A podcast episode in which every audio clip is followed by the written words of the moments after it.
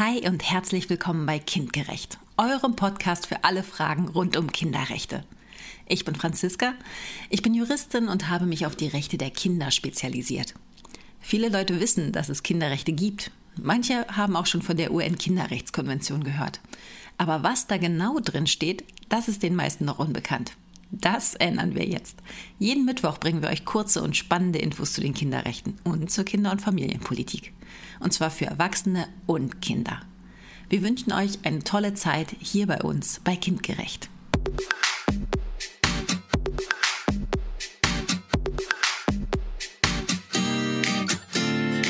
Heute Artikel 21 Adoption. Familie ist ein großer Begriff denn es gibt unzählige Familienformen. Familie ist so bunt wie die Gesellschaft selbst und wertvoll. Nicht jedes Kind wächst bei seinen leiblichen Eltern auf.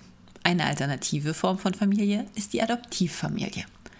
Adoption kommt aus dem Lateinischen und bedeutet Annahme, also Annahme als Kind.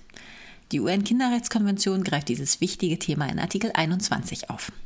Darin steht, die Vertragsstaaten, die das System der Adoption anerkennen oder zulassen, gewährleisten, dass dem Wohl des Kindes bei der Adoption die höchste Bedeutung zugemessen wird. Die Vertragsstaaten stellen sicher, dass die Adoption eines Kindes nur durch die zuständigen Behörden bewilligt wird, die nach den anzuwendenden Rechtsvorschriften und Verfahren und auf der Grundlage aller verlässlich einschlägigen Informationen entscheiden, dass die Adoption angesichts des Status des Kindes in Bezug auf Eltern, Verwandte und einen Vormund zulässig ist und dass, soweit dies erforderlich ist, die betroffenen Personen in Kenntnis der Sachlage und auf der Grundlage einer gegebenenfalls erforderlichen Beratung der Adoption zugestimmt haben. Die Vertragsstaaten erkennen an, dass die internationale Adoption als andere Form der Betreuung angesehen werden kann, wenn das Kind nicht in seinem Heimatland in einer Pflege- oder Adoptionsfamilie untergebracht oder wenn es dort nicht in geeigneter Weise betreut werden kann. Die Vertragsstaaten stellen sicher, dass das Kind im Fall einer internationalen Adoption in den Genuss der für nationale Adoption geltenden Schutzvorschriften und Normen kommt. Die Vertragsstaaten treffen alle geeigneten Maßnahmen, um sicherzustellen, dass bei internationaler Adoption für die Beteiligten keine unstatthaften Vermögensvorteile entstehen. Die Vertragsstaaten fördern die Ziele dieses Artikels gegebenenfalls durch den Abschluss zwei- oder mehrseitiger Übereinkünfte und bemühen sich in diesem Rahmen sicherzustellen, dass die Unterbringung des Kindes in einem anderen Land durch die zuständigen Behörden oder Stellen durchgeführt wird.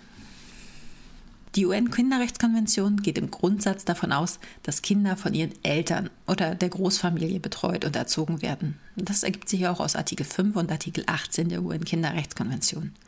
Nur in besonderen, wir könnten auch sagen extremen Fällen, sollen Eltern und Kinder getrennt werden. Ein Kind, das außerhalb seiner Herkunftsfamilie aufwachsen soll, soll durch den zuständigen Staat besonders geschützt werden. Ein Beispiel hierfür ist die Adoption.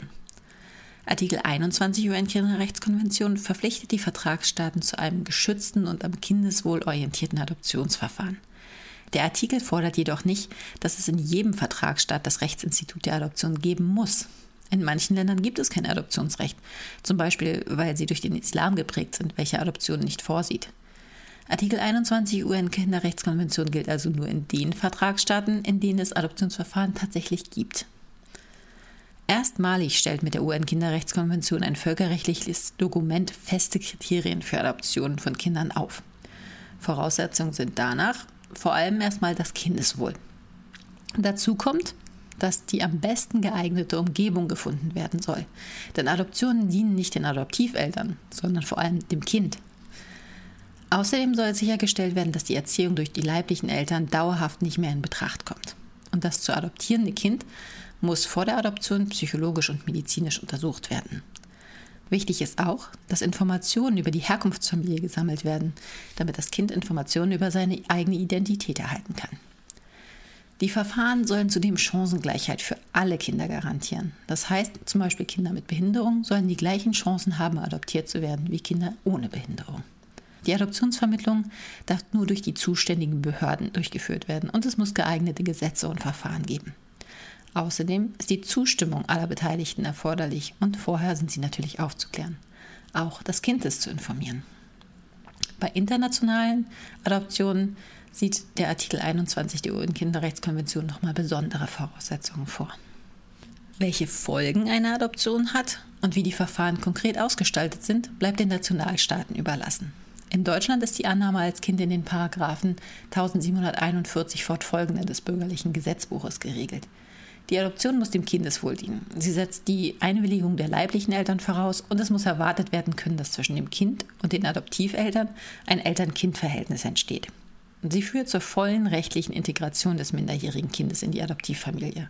Das heißt, dass die rechtlichen Beziehungen zur Herkunftsfamilie vollständig abgebrochen werden und das Kind einem leiblichen Kind der Adoptiveltern gleichgestellt wird, zum Beispiel was Unterhalts- oder Erbrechte angeht.